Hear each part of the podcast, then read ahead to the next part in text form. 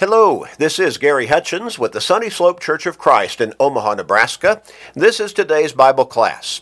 Today's Bible class is designed for our podcast listeners, and it's focused on helping us get into God's Word for a short Bible study each day, about 12 minutes or so, and in so doing, to help us keep our focus on our spiritual well being, on our souls, on our relationship with God, to help us take on the day from a spiritual perspective so that we can be better able to deal with whatever the day throws at us.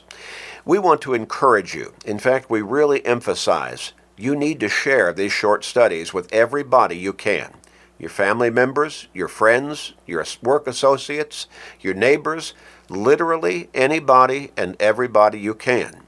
By so doing, you can help people change their lives. How we need a spiritual revival, reawakening today in our country and around the world. You can help start that by sharing these short studies, helping people start to think about their souls, their spiritual well being or lack thereof, their relationship with God. So share these studies. You can do that through Facebook friends, you can do that through text messages, maybe some other technological means you have access to. Please, please take it seriously and share. We're going to conclude our study on the restoration plea. We've talked about what restoration means. Restoring something is to bring it back to its original appearance and design. Talk about how people do that with automobiles, how they do that with homes, and you could think of some other things as well. Now, we want to focus, though, on the church. The restoration plea to restore the church to what it was supposed to be and as it was established in the face of this earth by our Lord and Savior Jesus Christ, according to God's design and plan and pattern, which He had in His mind before time began. We need to restore the church to its original, to its original design. So the restoration plea, let us speak where the Bible speaks. Let us be silent where the Bible is silent. Don't add to or take from God's Word. Let us call Bible things by Bible names and do Bible things in Bible ways. Let us restore the church as it was in the days of the apostles in the first century. Well, the first implication of the restoration plea is that God had a plan, a design for His church. No question about that. We've seen that in the Scriptures.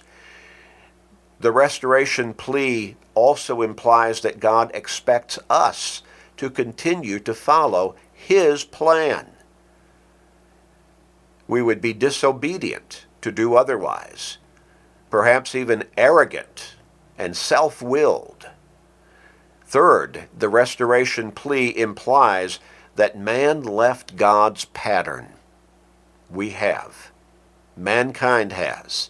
There are all kinds of denominations with conflicting doctrines and views of God's Word, some not even believing that it is truly and totally God's Word, and even conflicting views of God and Christ, if you can believe that. But all kinds of contradictory and conflicting doctrines between themselves and between what they're teaching and believing and practicing and what the scriptures teach that we should believe and teach and practice. We need to restore the original. Go back to the church as it was designed and laid out for us in the New Testament. Now, the fourth implication of the restoration plea is that God wants his people to restore the church to his original pattern today. And that is a goal and a determination that we need to have in every generation to make sure that we fit that pattern, that design, that we are the church of our Lord and Savior Jesus Christ, designed by God according to his will. Long ago, God's prophet urged, and we urge this today as well stand in the ways and see, and ask for the old paths where is the good way, and walk therein, and you shall find rest for your souls. Jeremiah 6 in verse 16.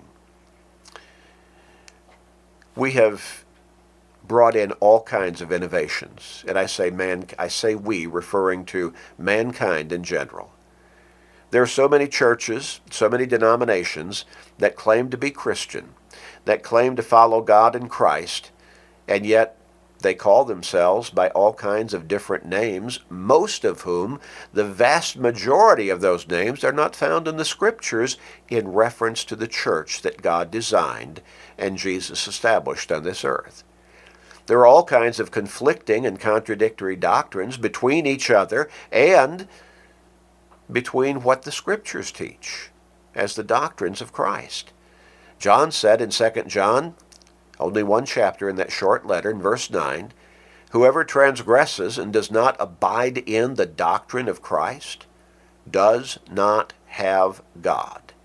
But he who abides in the doctrine of Christ has both the Father and the Son. Who's the head of your church? Some churches have a synod, others have a convention wherein they will determine doctrine that that church or that denomination is going to believe and teach and practice. Many churches have a particular individual who they look up to as the head of the church. None of those innovations of man are found in the scriptures. The Apostle Paul, in Ephesians chapter 1, beginning with verse 22, speaking of God, says, And he put all things under his feet, that is, Christ's feet, and gave him, Christ, to be head over all things to the church, which is his body, the fullness of him who fills all in all. There is no man or woman or human being who can rightly be the head of the church on this earth because that position is already taken by the Lord Himself, by Christ. He is the only head of the church. There is no governing body that decides upon doctrine and lays down laws for the church and changes them from generation to generation as they deem appropriate. That's not in the scriptures. The scriptures, the scriptures are the guidebook. And that's all. There is no other guidebook. In Ephesians chapter 4, beginning with verse 4, there is one body, referring to the church, and one spirit, just as you are called in one hope of your calling, one, le- one Lord, one faith, one baptism, one God and Father of all, who is above all, and through all, and in you all. The church is not a building. Oh, you'll have denominational preachers and members continually refer to the church building as their church. But the church is not a building. When we look at what Peter wrote in, in 1 Peter chapter 2, beginning with verse 9, he's speaking to Christians there, the members of the church. But you are a chosen generation, a royal priesthood a holy nation, his own special people, that you may proclaim the praises of him who called you out of darkness and into light, into his marvelous light, who once were not a people, but are now the people of God, who had not obtained mercy, but now have obtained mercy. Hmm. It's not the church building. That's simply a facility in which the church gathers to study God's Word and worship Him. The people, not the steeple, are the church. And again, we need to do Bible things in Bible ways. We need to call Bible things by Bible names. Stop making up names for the church that Jesus established on this church on this earth. Let's simply get back to the original and be the church as God designed it to be. In his mind, by his pattern, and yes, by his design. We cannot do any better than that. And we're unscriptural and we're ungodly to try to change it. As we have noted in Revelation 22 in verses 18 and 19, we are not to add anything to God's Word, and we are not to take anything away from God's Word. God's Word is the authority. It is the guidebook. It is the manual.